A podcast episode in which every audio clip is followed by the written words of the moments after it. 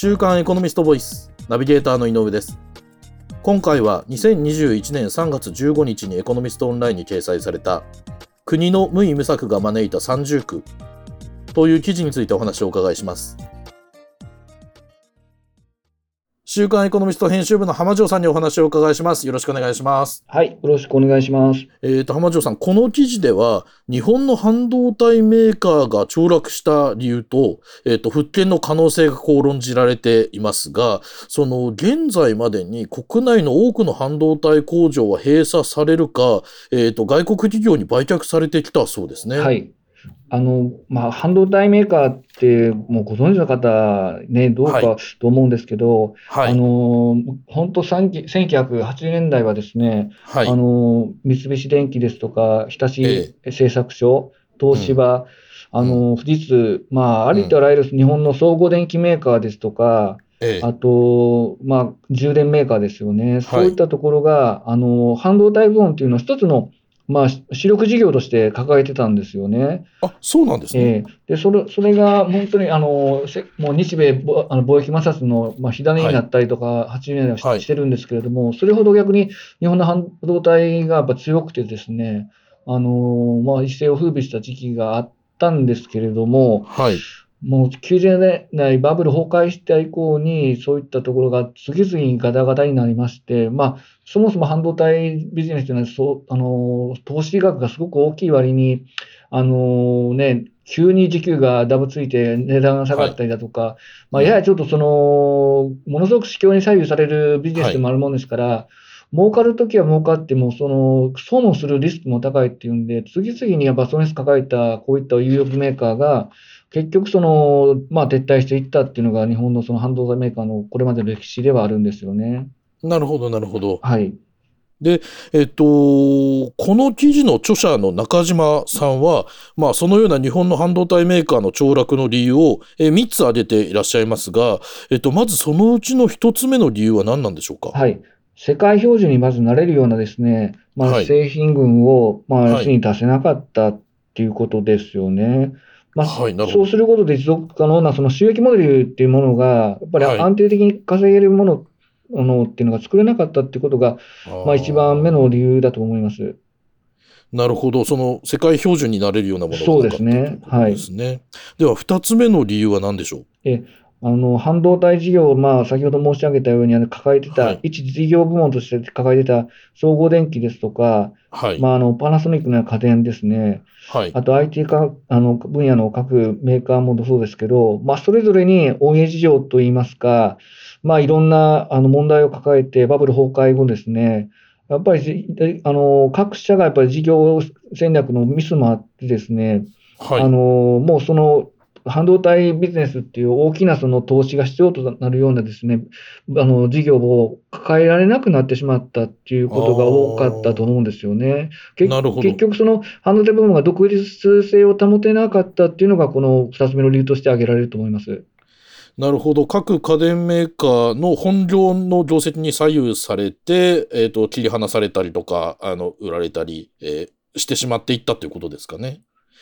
なるほど。では、えっ、ー、と、最後に3つ目ですが、日本の半導体メーカーが凋落した3つ目の理由を教えていただけますか？これはあの韓国をまあ考えればいいと思うんですけれども、はい、あの半導体ビジネスってやっぱりあの韓国などでいくともう国策としてやっぱりもう政府の後ろ盾をもとにまあ、産業をですね、なんていうんでしょうか、バックアップしてるんですよね。はい、はい。まあ、これに対して日本はもう個別の企業で、まあ、個々にやらざるやらざるを得なかったということ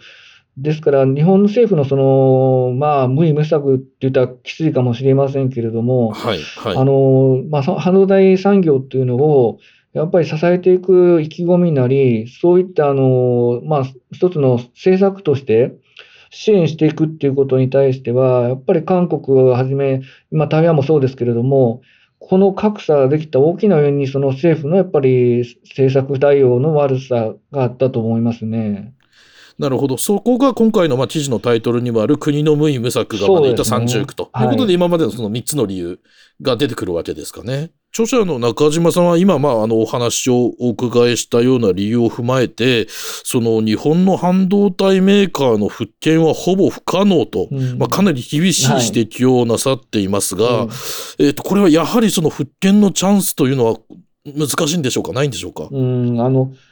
まあ、今、ふと振り返ればですね、はい、まあ、あの東芝メモリーっていうのの名前聞かれたことがあるかもわかりませんけど、はい、まさにこれも東芝がその半導体部門として掲げたところをどが独立して、えー、っと今は社名も変わりまして、あのー、まあ、まだ日本で、まあ、事業は続けていますし、本来はもう上場予定してなんですけども、ちょっと上場もちょっと延期されていますが、この、えー、っと旧東芝メモリーとですね、えー、ルネサスエレクトロニクスといってですね、ここは、はい、あの、日立ですとか、まあ、寄せ集めですよね。あの、そういったところが、まあ、あの、寄せ集め、半導体半導体部門も寄せ集めた状態にして、今どうにかその、まあ、半導体ビジネスを続けているっていうのは日本の、まあ、現状なんですけれども、もし中島さんが、筆者の中島さんが言われたのは、あの、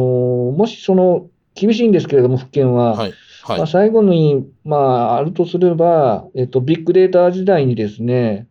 あの、いろんなニーズを満たす各分野の半導体メーカーとしての、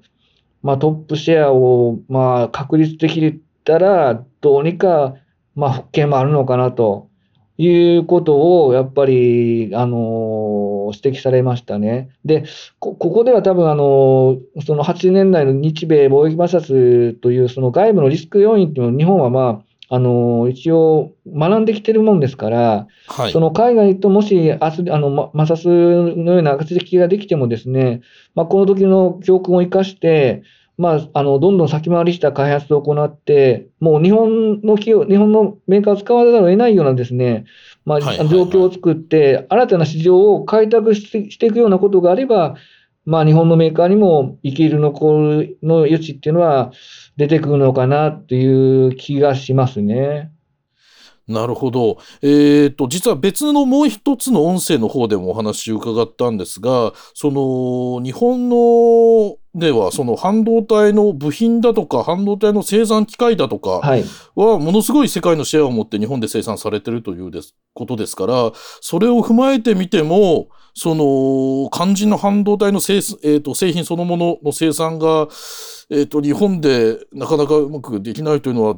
ものすごい残念な話です、ね、そうですね。もう一つ、あの、加えておくと、先ほど申し上げた、やっぱり、政府のやっぱり、各国のやっぱり政策ですよね。例えば、あの、アメリカもこれ、ものすごく、あの、はい、危機感を強めててですね、はい、はい、あの、まあ、あの、米中制裁っていう、はい、まあ、米中でまあね、ハイテク戦争をやってますけれども、はい、やっぱり自前でやんないといけないということで、えっ、ー、と、去年の6月に、えっと、アメリカはその半導体産業育成のために、はい、えっと、228億ドル、約、ね、約2兆4000億円ですよね、はい、日本円にして、はい。こんな巨額の予算をやっぱり議会に出してるんですよね。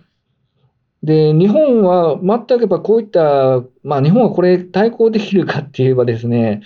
まあ、2兆円をこれに、まあ、つい、ね、突っ込めるかっていうと、うん、ちょっと正直厳しいことはあると思うんですけれども、はい、まあこれも過去の教訓を生かすんであれば、そのなぜ韓国、台湾の後人廃して、ね、かつては日の丸半導あの日の丸半導体っていうものすごく輝かしい時代があったにもかかわらず、今の凋落に至ったかっていうことを考えれば、もう少しその政府の支援っていうのも考える段階で、もしかしてこれも遅いかも分かりませんけれども、あのそういったことを組み合わせてやっぱりやっていくしかないと思うんですよね。なるほど。そのアメリカだとか中国だとかも半導体を、なんでしょう、エネルギーだとか食料とかと並んで、その戦略的な物資として、えっ、ー、と、自給、まあ、なんで食料の自給自足の話はよく出ますが、半導体の自給自足体制を取るためにそれだけ2兆円を超えるようなあの投資をしたりとかしているということなんですね、はいうんうん、あのおっしゃる通りだと思います。もうまさに今、戦略物資と半導体が位置づけられるとと思いますねあの。アメリカだけじゃなくて、実はヨーロッパでも危機感が強くてですね、あの欧州域内で半導体のシェアを2割に高めるとかですね、もう各国ともその本当にその食料じゃないですけれども、もうこの産業の米と言われる半導体がなければ、まあ、ありとあらゆるやっぱりその民間の製品なりインフラなり、あるいはその安全保障上の問題もこれ発生してくるっていうことですよね。はい、でですので、半導体がここまでその戦略物資化してきたっていうことが、今まさにその各国政府の地域のまあ対応、本来なら国際協調っていうべきところもあるんですけども、なかなか産業競争力、競争上ですね、まあ、全部全部こううまくやれることではないんですから、まあ、その一方で、だから、それが幹詰まると、あの自動車分に現れたような争奪戦みたいなことが起こっちゃうということですから、はいはいはい、それが自動車だけでなくて、ありとあらゆる分野でそういったこと今後起こりかねないということで、こういった動きが、あの出てるんだと思います。つい先ほど報道で出てたのは、えっ、ー、と、EU がその域内で生産されたコロナワクチンの域外輸出を制限すると、はい、を6月まで延長すると、えー、えー、報道も出てましたが、食料、エネルギー、えー、このワクチンだとか、と合わせて半導体も、あれですよね、その簡単に国際分業という一言では片付けられないえー、物資になってるということですよね。まあ、その通りだと思います。わかりました。ありがとうございます。えー、今回は週刊エコノミスト編集部の浜城さんにお話をお伺いしました。浜城さん、ありがとうございました。はい、ありがとうございました。こちらの記事はエコノミストオンラインにも掲載されています。ぜひご覧ください。